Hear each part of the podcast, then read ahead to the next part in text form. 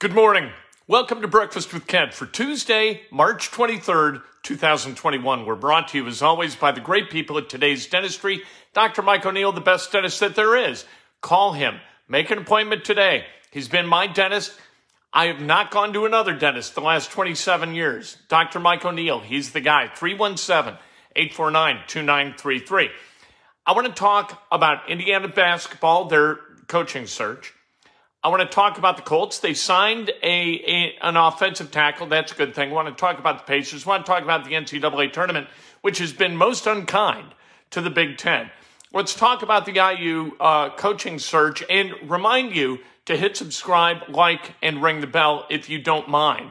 And comment if you like. I like comments. Got some comments uh, about the IU basketball search that are frankly troubling. Because what the comments reflect and they're written by people who seem to have have some logic in their heads, but they're making all the wrong assumptions. Uh, the assumption that a lot of people are making is that Indiana's got to hire a proven coach. They got to hire a coach that has shown a track record of winning. You have to go to a program and hire from without and go get a coach to bring to Indiana who has won somewhere else and has shown himself to be a fit somewhere else. That is the exact line of thinking that has led Indiana to hire Kelvin Sampson, Tom Crean, and Archie Miller. All three of the, the last three coaches have all been hired in that way.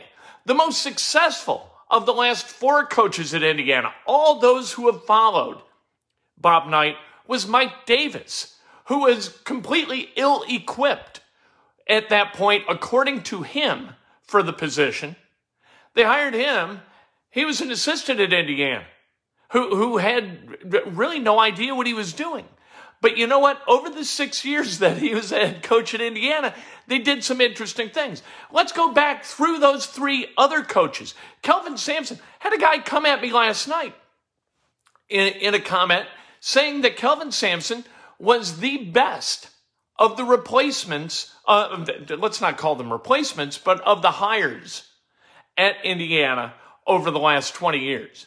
That's preposterous. Kelvin Sampson cheated his ass off, put the program in harm's way, received a five year show cause order from the NCAA for doing that because it wasn't his first rodeo.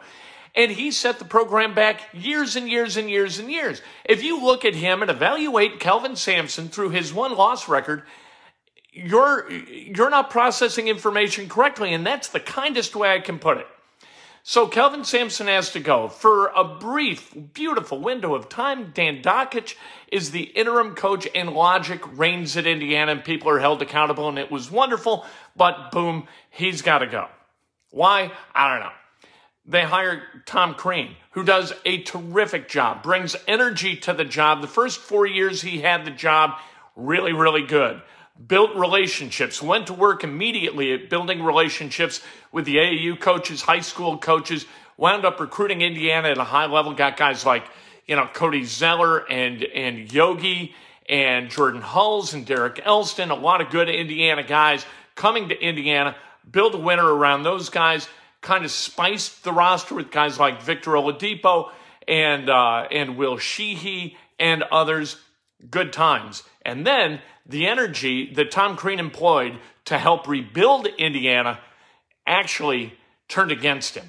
And it alienated people within the state to the point where he could no longer recruit the state. Because of that, the well of talent for Indiana dried up. Purdue was able to assert itself from a recruiting standpoint and take in state guys that likely should have gone to Indiana anyway. Tom Crean's got to go, and you hire Archie Miller. And we know what happened with Archie Miller four years of abject mediocrity, despite the fact that Archie Miller really did bring back Indiana for in state kids. Three Mr. Basketballs in a row, pledged Indiana, the roster restocked with Indiana guys, which is important in Indiana for this reason. If you can't recruit Indiana, how in the world are you going to recruit the other 49 states? So, we're down this road again. Who do you hire? Well, we've got to hire a proven coach. We got to bring in Porter Moser or Chris Beard. Look, I love Porter Moser. He's done a wonderful job at Loyola of Chicago. He fits Loyola of Chicago. He is great at Loyola of Chicago. He should stay at Loyola of Chicago. Same thing with Chris Beard. Done a wonderful job of building that program in Lubbock, Texas. Terrific. Fits what Texas Tech needs. That doesn't mean that you can take him from Lubbock, plop him into Bloomington, and get the same results. That's not the way it works. If we have learned anything over the last 15 years, we have learned that that is not the way it works. That's why I would like Dane Fife to be the next head coach at Indiana. I would like Indiana to find a coach before he becomes a fit somewhere else. Go get that guy, put him in Bloomington, and have him succeed. Give him the resources he needs to succeed.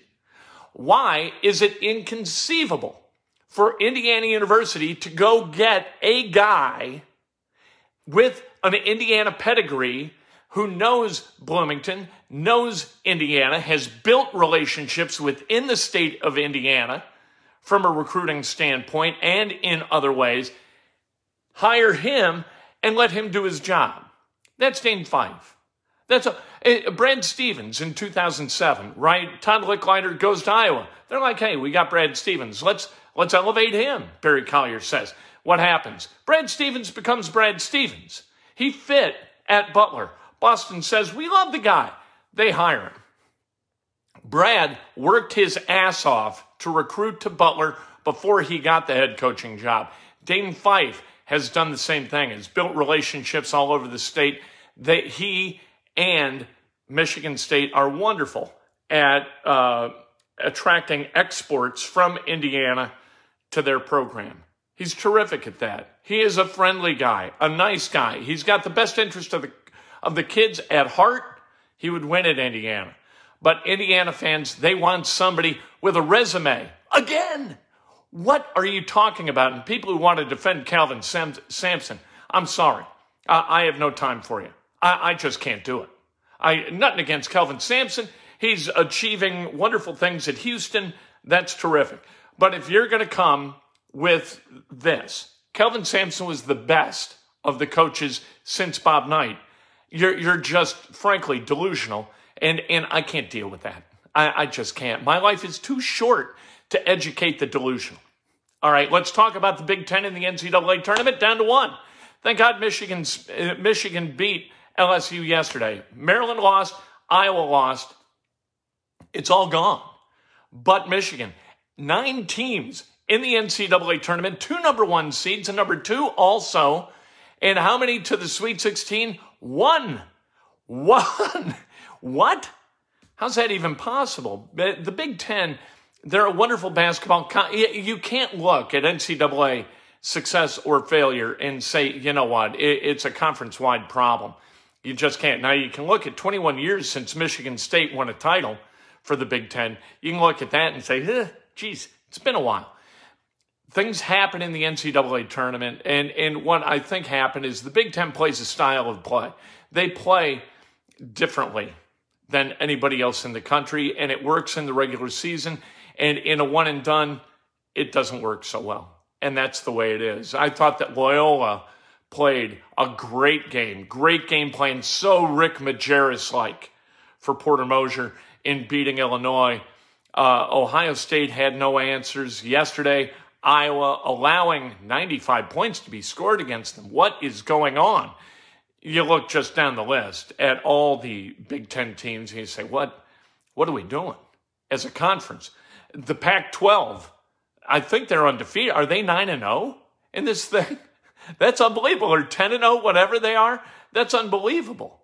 USC playing. Hey, who knows?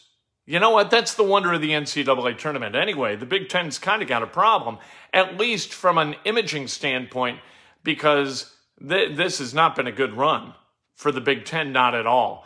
Uh, Pacers, they lost huge last night to the Bucks. Pacers without Malcolm Brogdon, without Myles Turner, obviously without T.J. Warren, but the Bucks, they were without Giannis Antetokounmpo. The Bucks, they find a way to win 140 to 113. Pacers, they get beat. Pacers, you know what? You got to have guys to be able to win. And Nate Bjorkgren just hadn't had guys at this point. And and to be fair to Nate McMillan, I think you got to start looking at Nate Bjorkgren and and kind of discern whether this is a coaching issue or whether this is just a talent issue uh, with Nate Bjorkgren. Uh, I think to this point, it, it has been health. You know, you didn't have Victor Oladipo all the way healthy. You dealt him for Caris LeVert. They find a growth on his kidney. He has to have it removed. And, you know, so you don't have LeVert. You don't have Oladipo. You don't have TJ Warren the entire season. Jeremy Lamb, you've gotten back. Last night, you didn't have Brogdon. You didn't have Turner. That's pretty damn important. That's a lot of talent missing for the Indiana Pacers. So they lose, and, and hopefully they get things going. The Colts, good signing yesterday. Sam Tevi, who is an offensive tackle for the uh, Los Angeles Chargers, almost said San Diego, for the Chargers, drafted in 2017 as a sixth rounder. He's started for the Chargers quite a bit, but he's a guy who plugs and plays as a backup tackle at left and right. They needed that. That's a good thing. An ambidextrous tackle, they needed that they can plug and play behind whomever is going to be the starter at left tackle and Braden Smith at right tackle. Good for your Indianapolis Colts. That's a good signing. It's one of those under the radar signings that could win the Colts a game or two in 2021. That's what Chris Ballard does during free agency. He finds those guys that he can sign at an affordable level to plug and play in areas that make sense. So he's not Trent Williams, right? He's not that, but that's not the way the Colts want to go about filling that left tackle spot. They want to do it through the draft. Jim Irsay, God bless him, told us that last week in his uh, media availability. And so they need a backup for left and right because they didn't have one, let's face it. Um, Le'Raven Clark is not going to be back.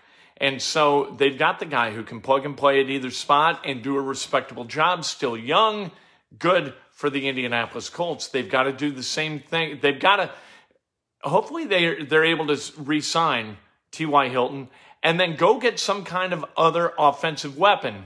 Jim Irsay also told us that. Jim Irsay will tell us stuff because nobody's going to yell at Jim Irsay, right? If Chris Ballard tells us stuff and, and it's too much stuff, then Jim Irsay is going to say, Chris, what are you doing? Why are you, why are you pulling your pants down and showing your all together to the media? What is going on with this? When Jim Irsay says, yeah, we need a weapon, and, and really, the thing that kind of propelled us 15 years ago was drafting Dallas Clark. Needed Dallas Clark. When we got Dallas Clark, all of a sudden everything clicked. So what's that tell us? He's looking for a tight end. That's what it tells us. Chris Ballard's not going to tell us that, but Jim Irsay is going to tell us that. And Chris Ballard isn't going to say, Jim, shut up. There's no accountability for what uh, Jim Irsay does and what he says, which is a beautiful thing because he tells us things. Let's, uh, let's celebrate some birthdays, shall we? On this Tuesday, I don't know, it's still dark. We don't know what the weather is. Uh, John Crichton, happy birthday. Eric Kilmark, happy birthday. The great Teddy Cohn from Camp Menominee, celebrating a birthday. Cindy Wasson, Tim Fendel, happy birthday. The great Lisa Velasquez, enjoyed working with Lisa back in the day. Jason King, Barbara Kleeman, uh, Ryan Pewitt, happy birthday. And uh, Scott Mescal, happy birthday. If today's your birthday, you celebrate like hell. If it's not your birthday, you celebrate somebody else. That's best done with an honest and specific compliment. Today, inside Indiana Sports Now, you know, we didn't mention the the rumor about Thad Matta uh, as the next head coach for Indiana basketball that there was a deal in place, and because he failed a physical, it's not gonna it, it's not gonna happen. People, here's what happens in this day and age of journalism journalism. You've got people with no training in journalism whatsoever who have access to social media and a bunch of followers who just say things. No truth, no, no hint of truth. They just say stuff that really can't be necessarily refuted. Everybody knows that Scott Dolson is not going to come out and say this isn't true. He's not going to come out and deny a bunch of stuff, right? He said the next time we hear from him is going to be when they introduce the coach. I take him at his word. So you've kind of got free reign to say whatever the hell you want. And that's what somebody did. That's the way it goes. Thad Matta watched the game yesterday as uh, one of his proteges, the head coach at Ohio, uh, was beaten in the NCAA. You got to be able to make shots. Ohio couldn't make shots yesterday, so they go home. Anyway, Thad Matta, there's no truth to that rumor. People who are plugged in at Indiana, like me, we know there's no truth to that rumor. That's the way it is. We'll talk about stuff this afternoon. Maybe we hear something, maybe we don't about Indiana. Maybe we hear something about the Colts, maybe we don't. We're going to find out. We'll all find out together, right? And as soon as I find out, you'll find out.